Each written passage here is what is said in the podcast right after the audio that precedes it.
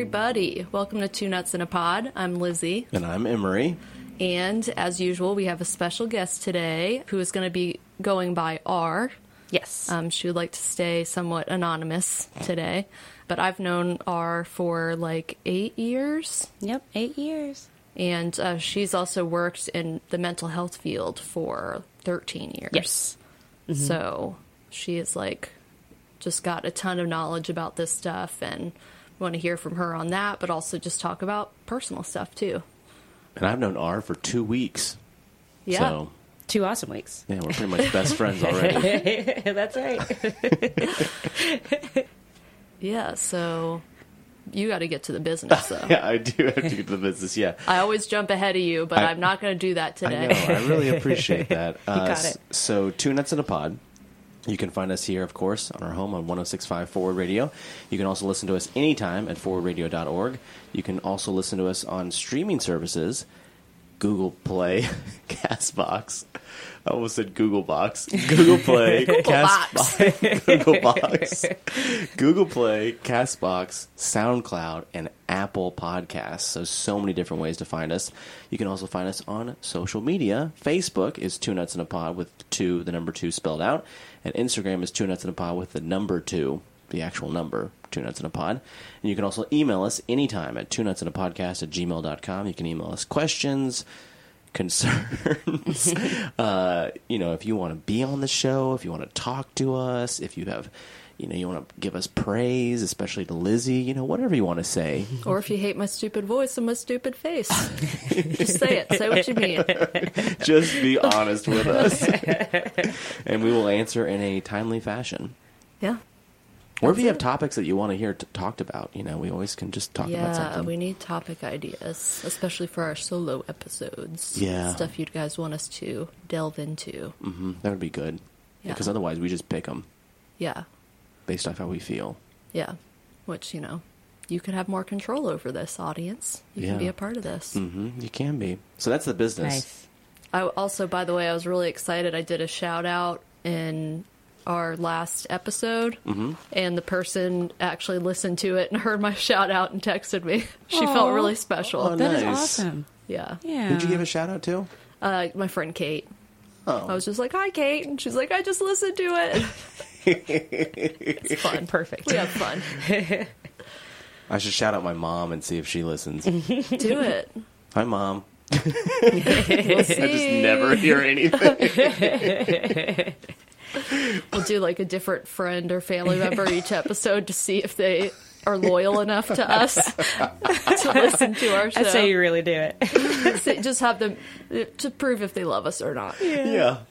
So we'll see. Seems fair to me We'll and see very soon that if my mom actually loves me. Yeah, my fingers are crossed for you, bud. Thank you. Keeping hope alive. So that's the business. That's the business. I'm done. All right, so our first segment is how are you for real? So whenever people ask how you're doing, the typical response is like fine or great or I'm okay and then just like move on. But rarely are people actually feeling fine or okay or great or just a one word answer. It's just something that people kind of they brush past the question. But we actually are the weirdos that want to hear how someone's feeling. Like I can I could have a whole 20 minute conversation with someone about how they're feeling. Mm-hmm. Sometimes I do and that's why no one likes having me at parties. so we're going to do the how are you for real in For this real. room today. Didn't you just go to a party? I I did I went to a going away party yesterday. Did, but did you do that with people there? Did you have like a long conversation about how they are for real? Let me think. Yeah, I guess because I'm close with the people there, and so I kind of know what's going on in their lives. So it wasn't like a, you know, we we just got right down to it, That's good. That's you good. know. And my sister was there too, and I think I was really hungry yesterday too. so uh, if I might pass out during this recording because I haven't eaten in a few hours, which for me is like a long time because I'm a baby and I have to eat every three hours. So I'm gonna try to make it. But yeah, I was hungry yesterday too. It's just the theme of my life right now. I have been really hungry lately though. I don't know what it is. Maybe it's the fall. I'm already starting to want to pad the weight on for the winter. I was going to say a lot of, you know, maybe sensory changes are changing as the seasons change as well. Yeah. Yeah, because I, I love food this Mm-hmm. time of year, like soups, making Yes, soups I like love- crazy. Love a good soup. Okay, we're just hungry right now. I'm hungry too right Yeah. now. So this is just terrible. Like Yeah. I'm just So we gotta get to how are you for real? Okay. So I'm gonna I'm gonna ask you, Lizzie, how are you for real? Effing hungry. I had a feeling.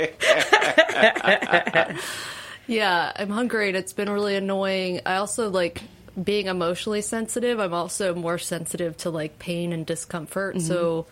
When I'm hungry, I'll feel like really out of sorts. I'll feel mm-hmm. like shaky and just kind of like, ooh. I feel better now just like talking about it. But when I was like trapped in my head, like just, oh my God, I feel so crappy. What is this? Now that I've labeled it, I'm like, okay, mm-hmm. it's fine. I'm hungry. I'll get food in like an hour. It's cool. But I also kind of have the Sunday scaries today a little bit where I just feel this generalized anxiety and there's really nothing situational that caused it. Like saw hung out with really close friends yesterday and had a good time. I ended up there's a lot of food stuff with me. I ended up yesterday we had like these this amazing pork. It was at Le Chasse and um they I just I ate so much pork that I was like uncomfortable. So everyone's standing around afterwards and talking, and I'm just seriously doing like Lamaze breathing, like, oh my god, like I just felt like I c- couldn't hang with mm-hmm. the the pork ingesting that we were mm. doing. But yeah, so I didn't go to the after party, so I don't know. I guess I could be anxious about that, but I didn't feel anxious about any of that stuff. I just today, you know, it's Sunday. Got to be a grown up again tomorrow. Yeah. Like Party's over. the weekends go by so quickly. Too quick. Yeah. Yeah, and it's like I'm just always feeling like I'm running out of time on the weekends. It's like because a lot of times you save certain like tasks for weekend days because you don't have energy mm-hmm. to like mop the house on a weeknight. At least I don't. I, I don't. So I save I those kind of tasks. So then the weekend ends up just like action packed because it's like I want to see as many people as I mm-hmm. can. I want to do those chores that I don't have the energy for on other days. If I could spread it out more and like do stuff on weekdays, then I probably wouldn't be, you know, so stressed like this when Yeah. it happens. So I might try that strategy. I might try, you know, being social on weekdays too. I might start going to trivia again because that just restarted. They've got like a whole system that is COVID friendly trivia. so Where? like uh, at Diorio's, it's the last call trivia that our friend Corey's our friends Corey and Devin host. Oh, Um, you- you mean that I host too? Oh yeah, that you host too. so wait, are you are you doing it again though? Well, I don't know because I thought we were still kind of nervous about that stuff. So I don't know if we will host it again. Yeah, Corey's done it once, but then it was canceled last week because of the protests. Yeah. Um, But yeah, they you use like one person in the group has their phone, and that's how they submit answers. So you have sheets you can write on, but nobody's passing the sheets back and forth. That's a good idea. Yeah.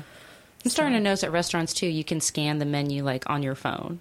I love that. Yeah, that is really nice. Maybe a positivity of COVID. Maybe the one. I don't know.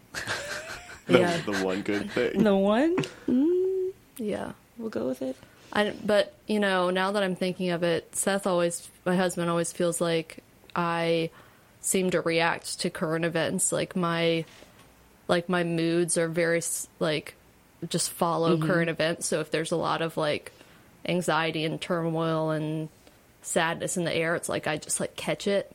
So I've been, I have been feeling anxious with all the, you know, just with the Breonna Taylor mm-hmm. ruling and just how heartbroken people are in this city and just seeing people dealing with that and then mm-hmm. also just seeing people having crappy arguments on the internet. Yeah. Yeah. Mm-hmm. But anyway, that is how I'm doing. Just but hungry is the most important thing. Yeah. That's that's in the forefront of my mind. So I might start chewing on this microphone soon. Emo, how are you for real? I am, as usual, kind of all over the place. I'm a little lethargic today. I uh, I went for a run and I went for a walk with a friend this morning, and so that's made me a little tired. That's like eight miles, so I'm a little, Hmm, good little for out of it. And I also I just didn't eat very much today. Skipped my breakfast, which I never do. So I'm all over the place right now. You burn a ton of calories Yeah. running eight miles. Eight miles. Yeah, You're Um, at a deficit right now. I'm so jealous of you. God. Tell me what you eat. Text it to me. if you could do take videos of yourself eating it, that's even better. It's like eating a whole pizza. I um also my medicine, the anxiety medicine I take gives me kind of the um tinglies Oh. and um it makes me a little little out of it, a little drowsy, and I don't like that feeling. So I need to figure out what to do about that. So what I- medicine is it? It's uh, Buspar, which Oh, I, yeah, I take Buspar. I didn't think that was even a side effect for that one, so I'm confused by that. When you've been on taking it it? for a while, right? I've only been on it for like a month or two, Oh, Okay. okay. But it's always given me that. I just like I've been like, oh, I'll just go with it or whatever. Mm-hmm. But like maybe I should just talk to the psychiatrist and be like, yeah, why am Mm-hmm. I feeling like this? I, when there are persistent side effects like that, I mean, you have to decide if it's worth it. Yeah. But there, if there's a ton of other drugs that could do that for you, yeah, I did the GeneSight testing, which I highly recommend to anyone. I went to the couch to get it done. They just take like a swab, like inside your cheek, mm-hmm. and they send it off, and then they, you give, you just self report like depression, anxiety, like anything that you want them to check for, focus and attention issues, mm-hmm. and they basically run your genes against what they know about these psych- psychiatric medications and how they operate on your genes.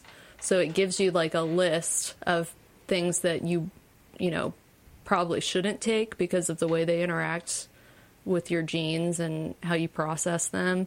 And then you have a list of things that are safer, like use as Oh. directed interesting. That's phenomenal. I like that. and I I had um and it it's true too because I I tried Prozac which was on my no no list and I felt like so anxious like I had the anxiety side effects just like the most anxiety I've ever felt in my life like I was visiting family at the time and I just didn't feel like myself it was very like out of body but yeah since having that experience I've been like I'm so thankful because it's been so nice with my doctor to have just a list of things I can try. Like she just has that to start from. So and I feel confident that I'm not going to have to worry about side effects when I'm trying out new drugs. Mm-hmm. So that Okay. could be worth checking out. Yeah. Yeah, I'll definitely check that out. That's a good idea. I think it was like it's expensive, but I think I paid 200 and then I never got any bills. Like they said that I could possibly get billed for more, but I think my insurance covered it. Nice. Okay. But yeah. Well, yeah, then Anyway. just feeling kind of all over the place because with the Breonna Taylor stuff this week.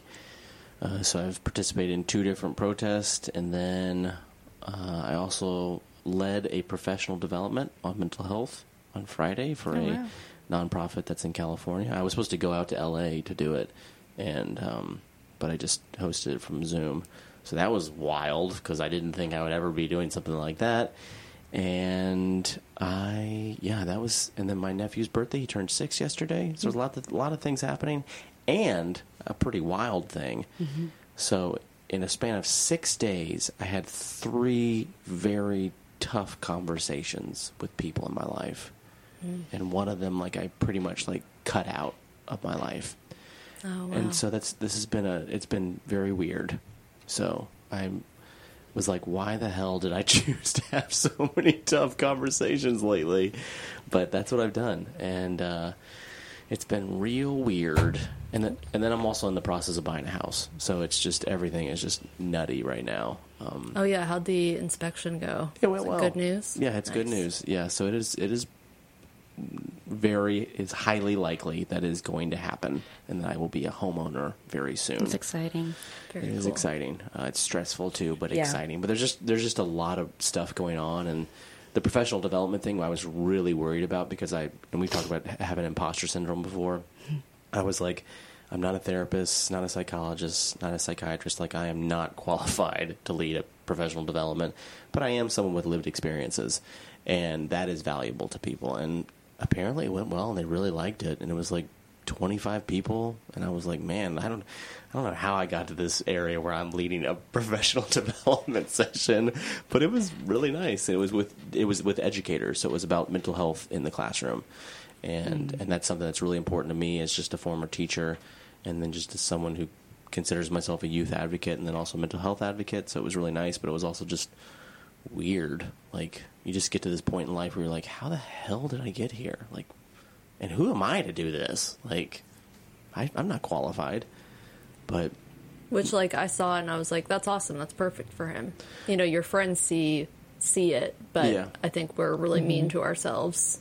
yeah, I'm very stuff like that. Very mean to myself. And one person I talked to, she was like, "Oh yeah, you'd be you're perfect for that. You'll do great." And I was just like, "Yeah, I don't I don't think I'm qualified for this." But yeah, we we distort those images and we only see certain sides of ourselves. So I think most people experience that imposter syndrome. Like every level that you get, every promotion that you get, there's that feeling of being an imposter. And then you just start. I really think that fake it till you make it mm-hmm. thing is true. I think everybody does that. And the only people who don't feel like imposters are usually narcissists. yeah, They just never deal with that. Who are imitating? They're not really doing. They're imitating. Yep. It's interesting. And yeah. they think that's enough. Mm-hmm. But wait, they're imitating. What do you mean? Well, I think someone who is a narcissist doesn't have a way of really understanding human connection. So, in order to act like they understand social skills, will imitate what they see as social skills, but truly don't feel. Because when you engage in socialization, it's like this give and take, and you feel what you give, and you also feel what you take. Whereas I don't think someone who has narcissism or really any personality disorders, I don't think they're able to do that. But they know how to imitate it because they see how socialization works. Oh, interesting. Mm-hmm. Yeah, I had a boss who was a just textbook narcissist. Like my therapist called it out, Mm-hmm. and I had to tell myself that like this is not his fault. This is just he he doesn't understand. Like he doesn't understand like the emotional side of interacting with people. Right. But yeah, Doesn't mean you have to tolerate it either.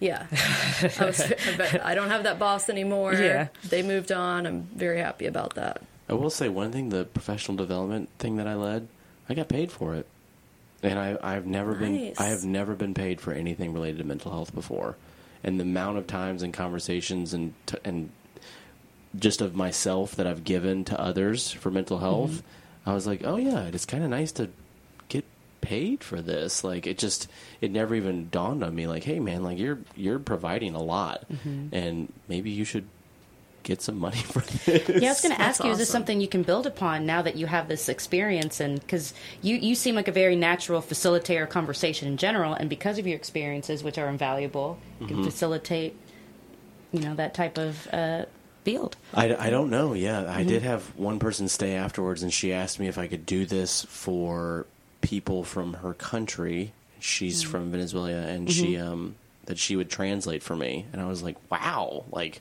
You want me to do that? like, it just sounds so wild to me. But another side's like, I mean, maybe I could build on that. I don't know. I mean, because I do, I did really enjoy it, and it's like stuff that I like to talk about, mm-hmm. and then I feel like it's conversations that need to happen. So I don't know. Maybe Yeah, I think you Why should. not? Don't don't let the imposter syndrome convince you not to. that imposter syndrome is so bad. It just, even when I'm like, even when I might be the best person in the room for something, I'll still be like, nah, I don't know, maybe somebody else.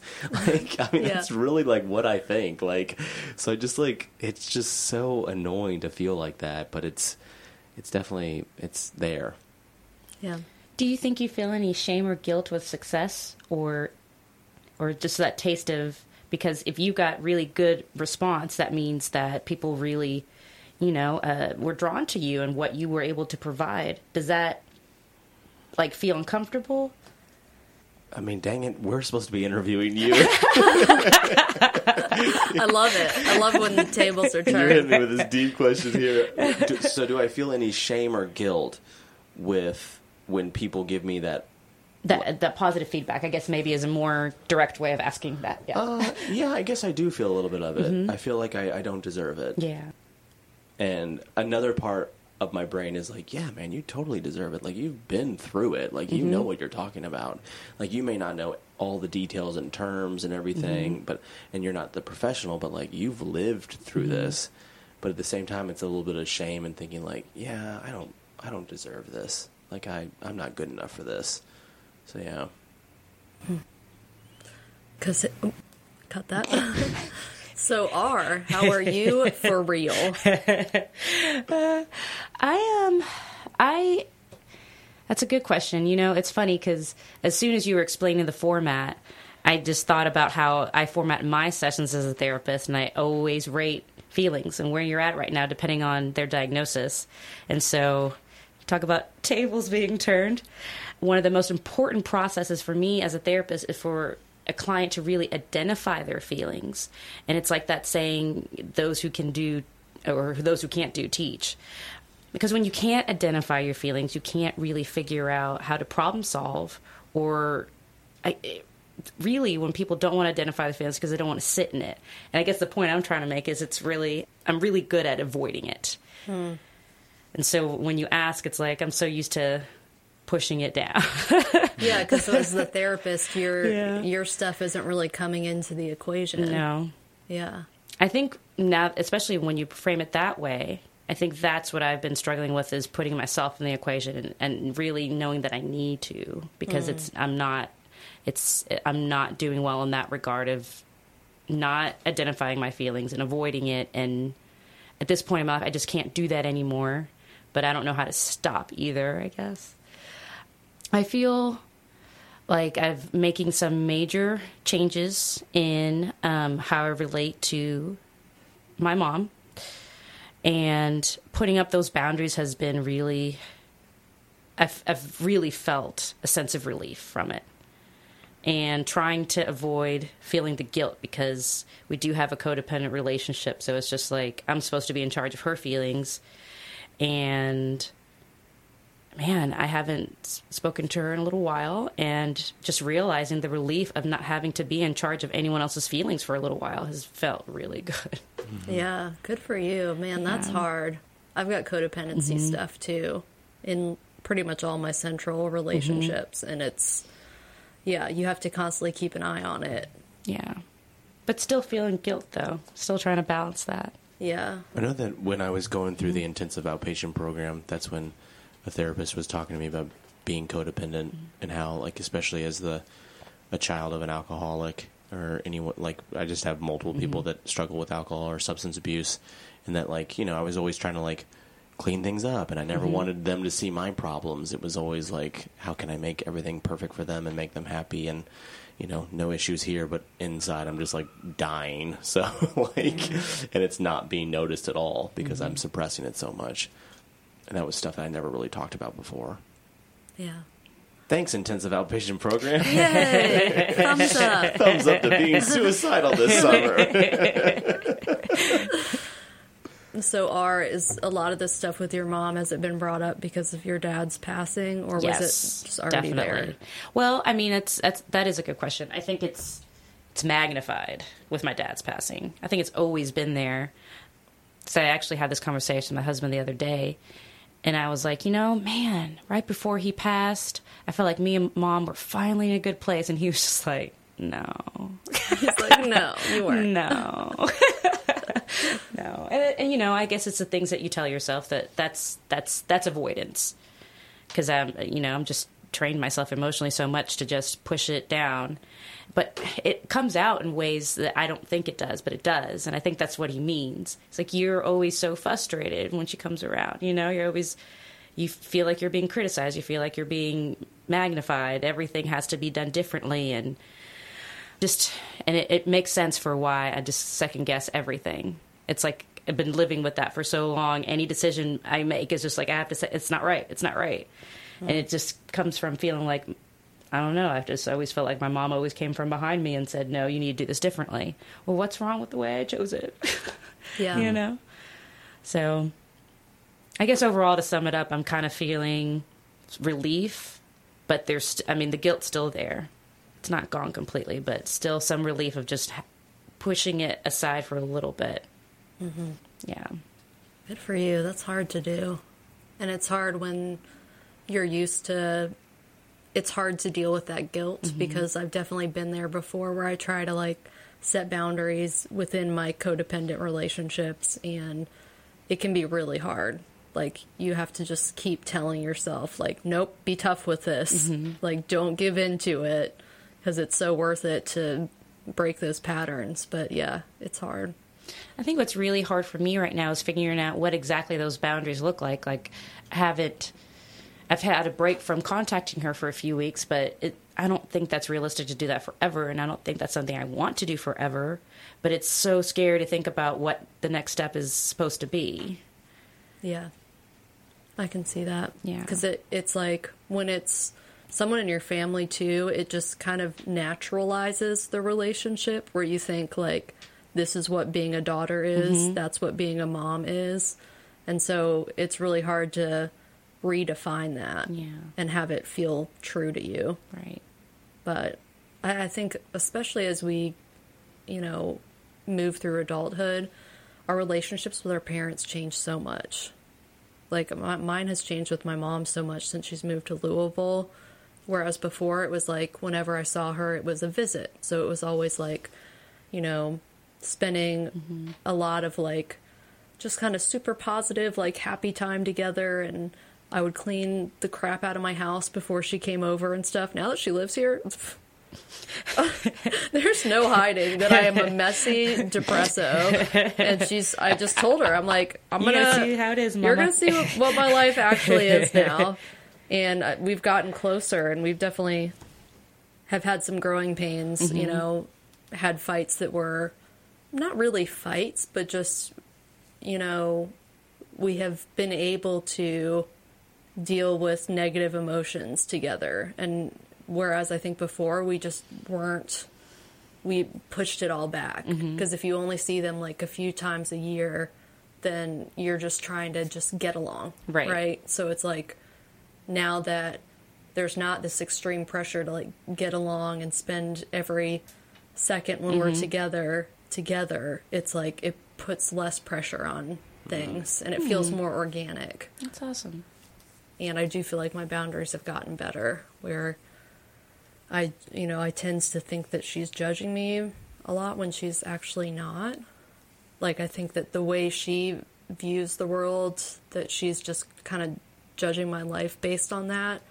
But when I actually am just honest with her about that stuff, I find out that's not true.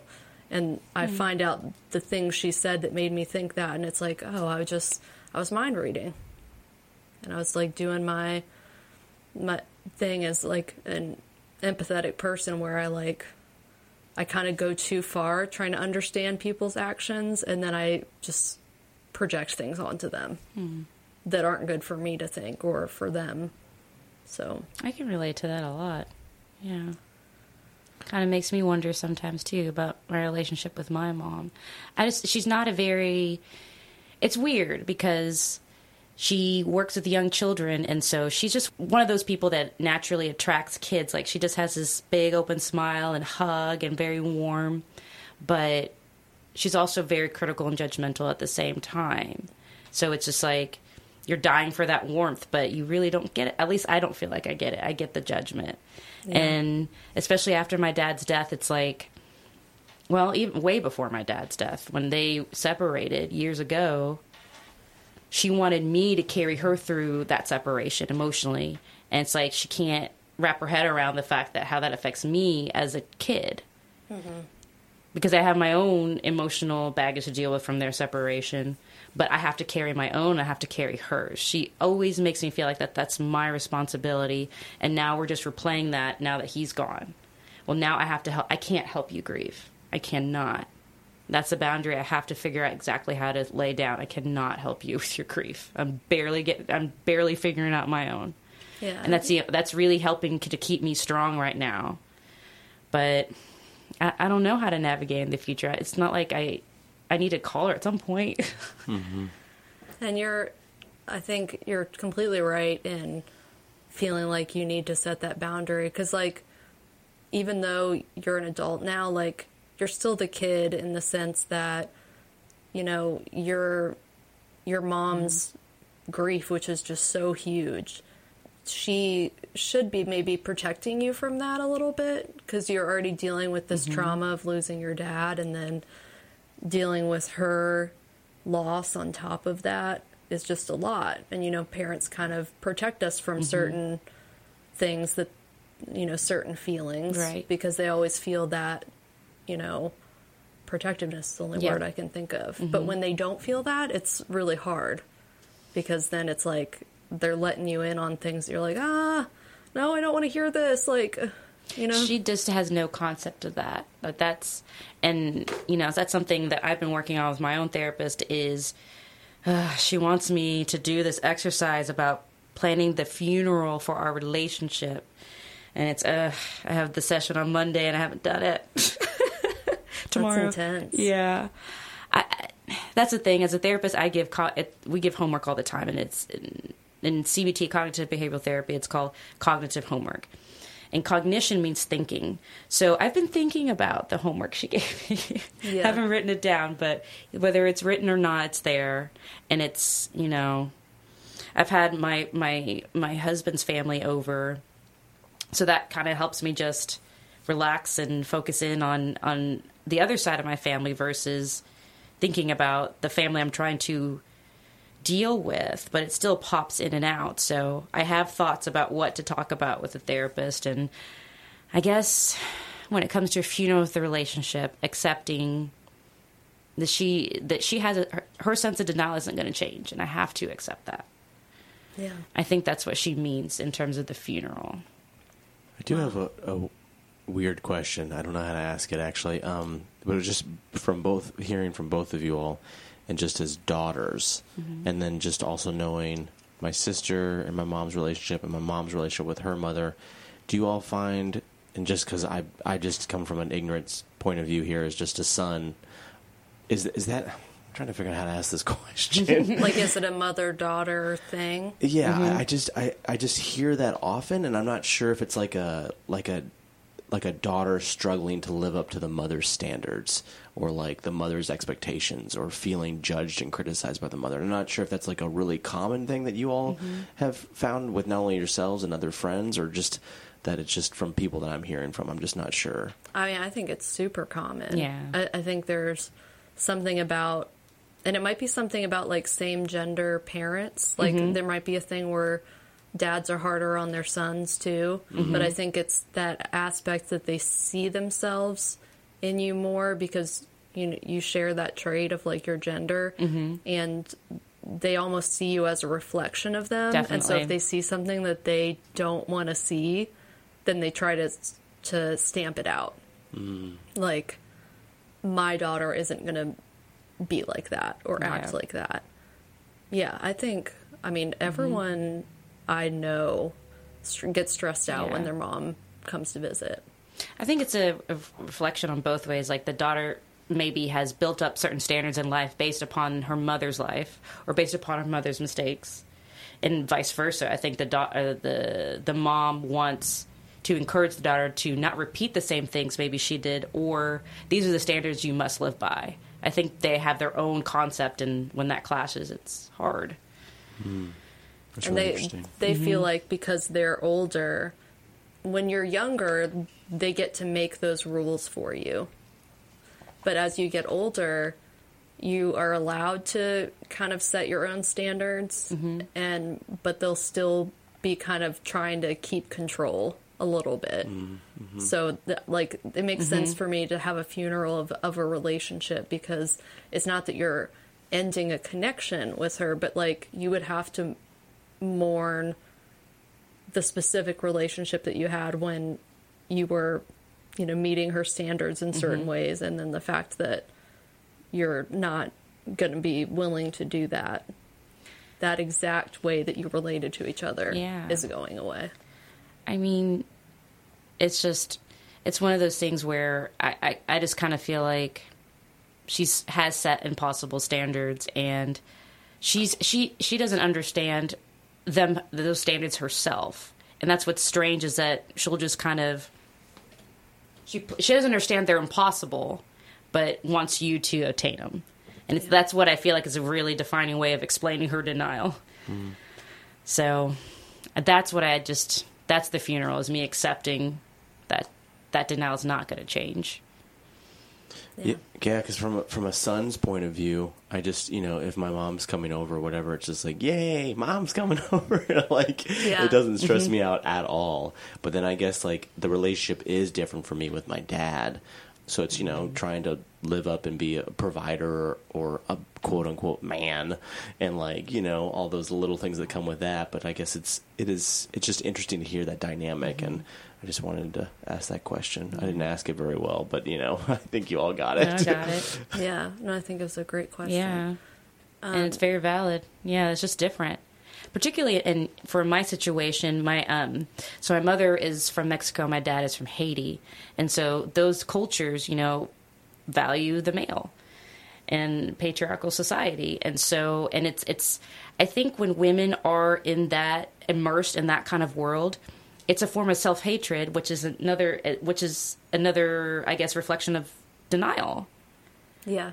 when you because my brother certainly doesn't have the same emotional requirements from my mom that I do. So it could be gender, it could be cultural, it could be you know, I guess a little bit of everything. Yeah. Has it has that been difficult for you? Just uh, I know we're we do we need to go to our break? Let's take a break and just pick right up. okay. Be right back.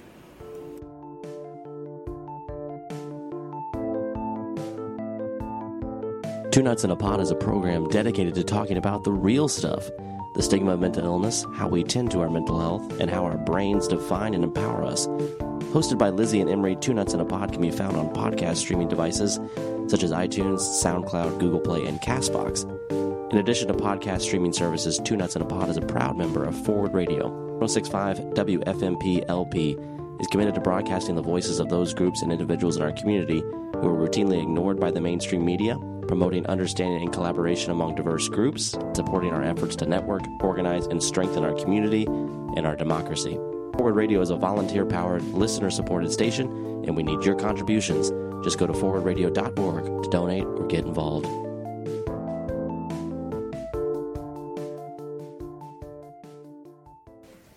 Right, we're back. All right.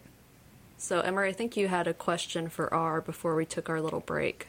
Yes, I did. Uh, so you talked about the kind of patriarchal society within with Mexico and Haiti with your mom and dad, and I was wondering how that has translated for you, being a wife and a mother. Well, I think part of that, particularly for my parents, they had a very tumultuous relationship. Their communication was very poor, and I wonder if that's a reflection of their patriarchal society as well, because it's a, like if the husband says something, that's it. Whereas my mom, it's so funny because she's she is an independent woman as she had her own career and she's very outgoing and social and very and, and very much a part very interested in the community so i feel like that in itself was hard for my dad because he wanted her to be at home and i think that kind of butt heads and, and that caused all their communication problems and i I don't know if that's a. I, I don't know if I'm pro- digressing from answering your question, but I feel that it's important in terms of like what I feel is the the the count. I guess the negative effects of the patriarchal society is wanting to push against that, but still honoring it, and that causing inner turmoil. That's what I saw within my parents. Okay. I feel like that caused a lot of inner turmoil. Is that they they had this idea of what a household needed to be very traditional, when really I think deep down my mom didn't want that, but because I think growing up and be and that being uh, immersed in that concept of a patriarchal society of the man being in charge and it, the nuclear family and what that's supposed to look like i think that's why they had such ugly communication. But because she's in denial of it because that's what she all she knew couldn't maybe exactly place why she was so upset or why the, the communication where did that disconnect come from that's probably the best way to put it Yeah. And patriarchy. Mm-hmm. I feel like that, I think that in general plays into the mother daughter relationship a Mm-hmm. lot too. This feeling that they're, they're teaching you how to be a woman Mm-hmm. and that they're putting a lot of the, the assumptions that they grew up with onto you. Mm-hmm. And it's it's not the case anymore like that women you know have to manage the whole social mm-hmm. calendar or have to keep the house perfectly clean and cook every night but that was an expectation for them Absolutely. so Yeah. when they see us not doing that they think oh i haven't taught her how to be a woman Yes, very well said. Yes. Mm. it's like Yeah. no i'm just a different kind Right. Just because I do things differently doesn't mean it's wrong. Right But yet, that's the constant, like, tape that I play in my head all the time when it comes to my mother and feeling her judgment. Just because I'm doing it differently doesn't mean that I'm wrong, but I'm. That's what I'm struggling with. I'm tired of having to play that. I'm tired of having to constantly positive self talk my way into feeling better just to be around her. yeah that's not fair to you yeah, it's just so hard. But also, I thought about a lot of different things when you first asked me that question because how does that play out now in my marriage and, how I communicate? And is it a part of the, the concept of a patriarchal society where, as a woman, your actions are judged? And so that's kind of how the lens that I have sometimes. Is it because of that patriarchal society or is it because of how my relationship with my mom? But when my when me and my husband communicate, that's the first thing when it's it goes in a negative direction, I that's the first thing I go for. He's trying to control me, he's trying to judge me. Versus kind of like a mind reading distortion. yeah So I feel I feel like that for me is my personal side effect of the mm-hmm. patriarchal society is just my communication issues. Well, I'll be like it. It affects my confidence. Mm-hmm. Like I still, because my mom was like very traditional in a lot of ways, and she stayed home with us when we were kids. Mm-hmm. When I feel, I'll often feel that I'm failing as a woman without her even being in the equation. Like I will feel like I have to apologize to my husband if I feel like I look ugly, for example, which is just like so bizarre to mm-hmm. think of, you know, me thinking I had to apologize to him Yeah. because of the way I looked. Like, oh, I'm sorry that I'm just so such a slob and I don't look pr- I don't try to look pretty at home at all. I'm just bleh. and it's like, oh, I would never I shouldn't have to apologize for that. I shouldn't feel like I have to. And my husband is like the last person in the world to be mm-hmm. judgmental about that stuff. So it's like it's totally self self inflicted. we just heard a really weird sound. Yeah. Trying to figure out what song it was. It sounded like a song from yeah, someone's radio. Yeah, that was weird. It seems like someone was driving by the window of the eighth story playing a song. It's like, how, what, what the hell just happened? Back to the Future flying car. Um, okay, so R, I definitely want to get to talking about the mm-hmm. work that you do too. Okay. So, what what kind of work do you do now, and how do you see, like, how does how do mental health issues kind of play into the work that you do? Well, so I provide uh, mental health services for families who are have had their kids removed.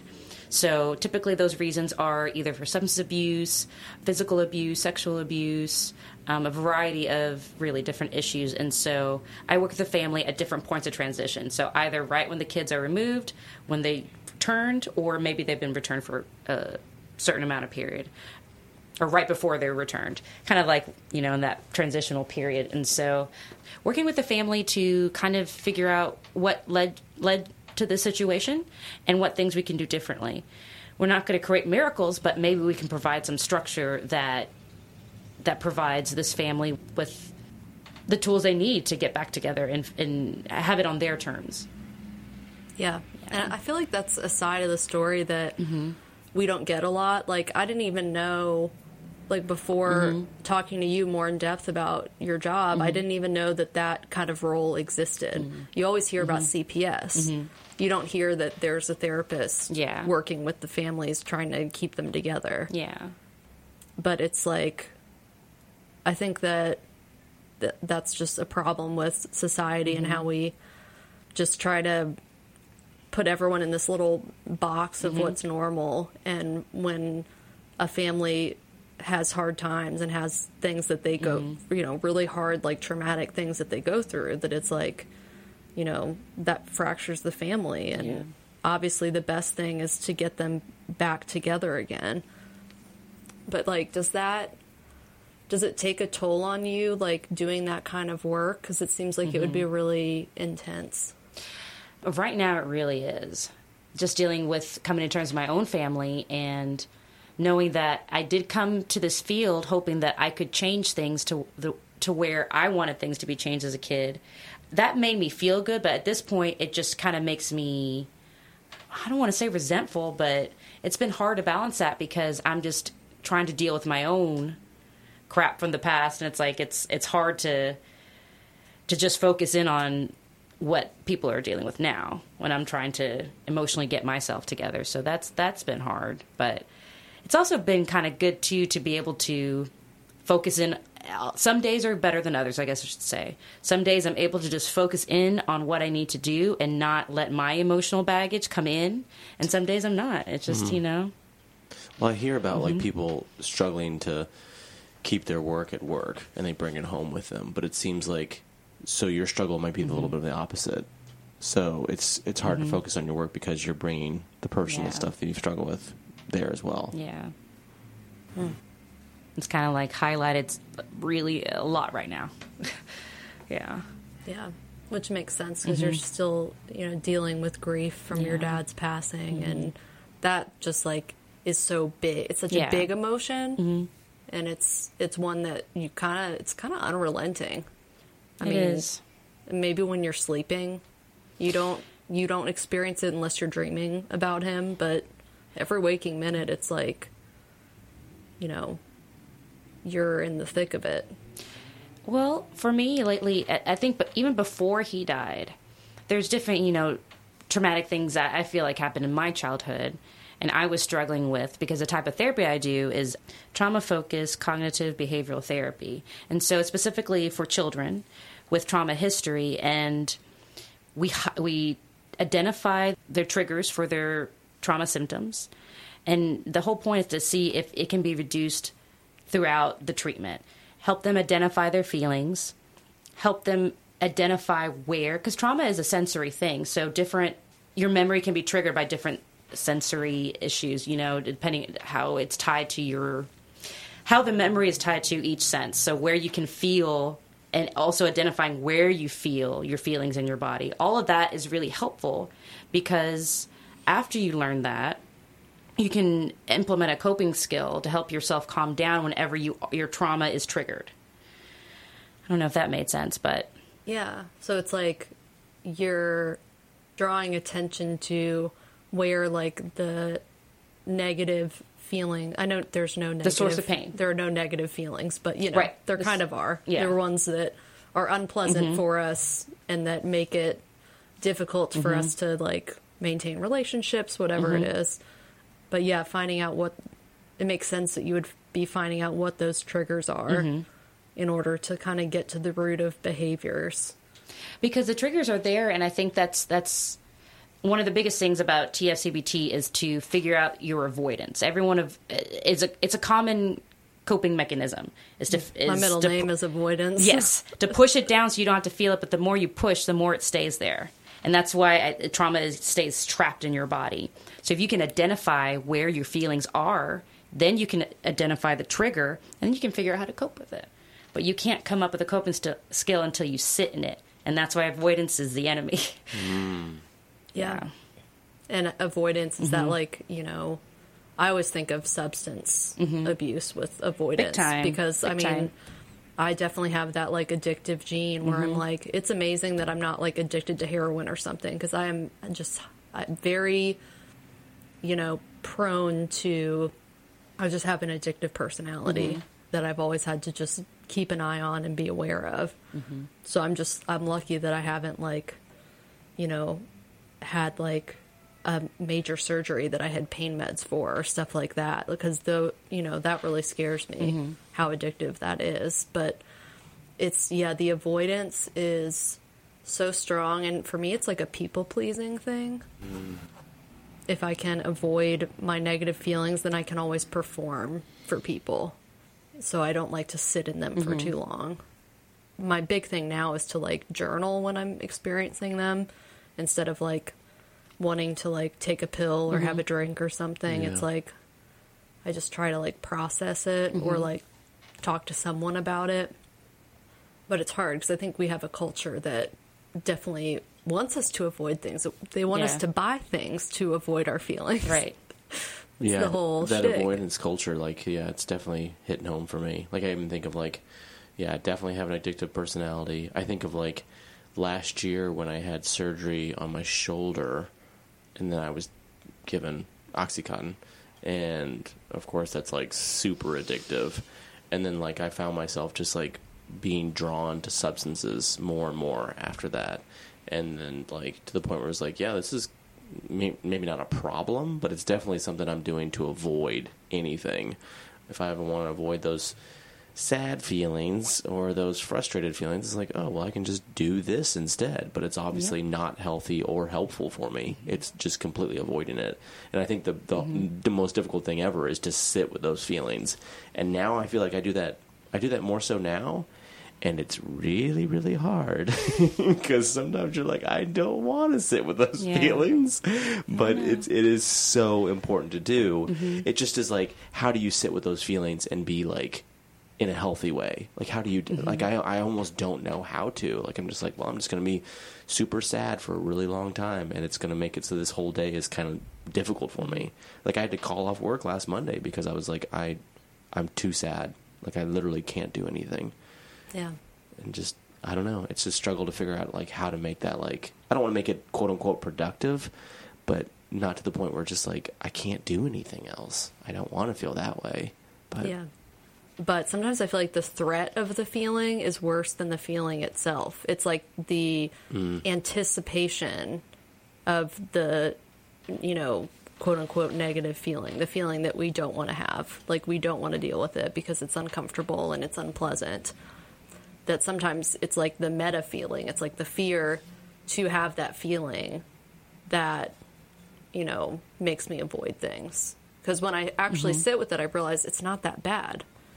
What, like, but it's way scarier and bigger in my mind. It's like a thing that I want to stay away from. Man, I can't believe we're already getting to our gratitudes. Wow. We're already at the ends. I feel like we could just chat all day. Yeah. Maybe we'll have to have you back on sometime, Okay. That'll be fun. because we didn't even get to you know the therapy that you've done in previous Oh. jobs you've you've done so many different things so gratitudes. At the end of every episode we share something that we're grateful for just to kind of end on a positive note and try to you know count our blessings kind of thing. So gratitudes. What do you guys got?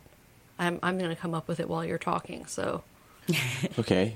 I would say I am grateful for the and we I mentioned it earlier in the show. I was grateful for the opportunity to lead that professional development session. I uh, I definitely felt unqualified and had, was struggling with imposter syndrome, but I was very grateful for the opportunity to present the information I knew and the experiences I had to an audience. And just the subsequent conversations that we had afterwards, we had a Q&A session, everything was really amazing. And then I actually had someone who friend requested me on Facebook from it, and uh, she messaged me about what something I had said in regards to people that you know, especially like with something like OCD, when people are like, "Oh, my OCD is that's why I'm so organized and neat," and I was like, "Yeah, people should really stop saying that type of stuff because this is an actual disorder and not something just because you're neat or organized that you have." Um, and so she thanked me for that, and I was like, "Okay, I feel like maybe I did something positive here," and it's hard to feel like you've done anything positive with quarantine happening and COVID and all this stuff happening in the world. Like you're just, it's very heavy. So I, it, I, I'm grateful for that opportunity to be able to do that. cool what about you R Um, I'm grateful for pushing myself to start boundaries. And I'm grateful for giving myself a little bit of permission to not have an answer yet. This is me trying to sit in my feelings, and it's not easy. And sometimes I do push it out, and sometimes I don't. And that's one of the. You were asking about the rest of my experiences. I used to do. Uh, I used to be the social worker for an inpatient facility, and our whole type of therapy was crisis intervention. So one thing I would always say: the difference between everyone in here and everyone outside is four walls. You know, we're all the Yeah. same. It's just some of us are are trying, attempting on looking at the changes we need to make, where some people may not be there yet. And so, one exercise I would do in particular is just a plain dry erase board, get a marker, and just start drawing circles all around and round on the board. And I said, This to me is success. This is a look of success. And everyone give me a blank look. And because, you know, if I think probably a common conception of what success is is starting from the bottom, working your way to the top. But to me, success is just to keep going. Mm. Mm. Yeah. So, and that was really important message for me as a therapist too. Folks dealing with crisis is because you can keep going, and it doesn't feel that way right now, and it may not even feel that way next week or next month. Yeah. But doesn't mean you won't be in a good place in six months. yeah. And our doors are open if you need to come back in a year. Yeah. Hmm. No, okay, so I have to come up with my gratitude now. um, I realize that I am really bad at being grateful. I'm just really bad at it. I'm always thinking about the negative. But I do feel like after yesterday, after going to a friend's going away party, and I've been thinking about this a lot lately since COVID restrictions have kind of let up a bit and we've been mm-hmm. able to see our friends more. I just like really feel grateful for the friends I have. Like, I feel like I just have a solid group of humans at this point in my life. And, you know, I've got like a couple of different groups that I love. I love the dynamic. Like, I'd love having people know me that well. Like, it, I, you know, I think that for, for me, I tend to, it takes me a long time to open up to people. So, you know, I feel like in the group yesterday for the going away part, like it took me years of, of knowing that group before I would even be vulnerable with people um, or show up to things when I, you know, wasn't feeling like I was on my A game or something. Like I, I was very like people pleaser Yeah. and now I just feel like I I have I've known the people in my circles long enough that I can just be real with people, Mm-hmm. and that is pretty amazing. Yeah. It's a pretty nice thing to have, especially for a people pleaser. Oh, yeah. I have to, yeah, So you're working on your own boundaries within yourself.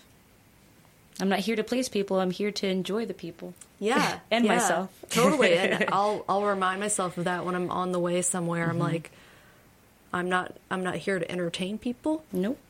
I'm not here to take care of other people's feelings or needs. Like, I'm just here to have fun mm-hmm. and to do, you know, to focus on my reactions to things and how I feel about things.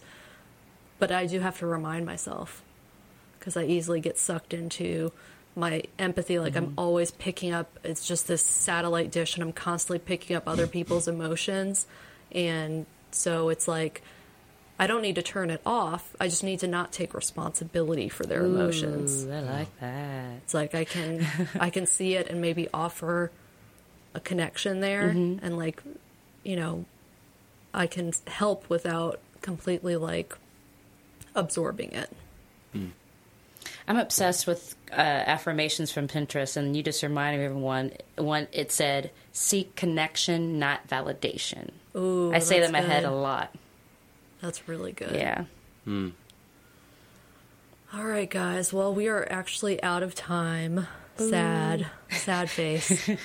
All right, everybody, keep talking about your feelings. Bye. Bye. Thanks for having me. Oh yeah, thanks for coming. no problem. Original theme music for Two Nuts in a Pod was composed by Neil Lucas.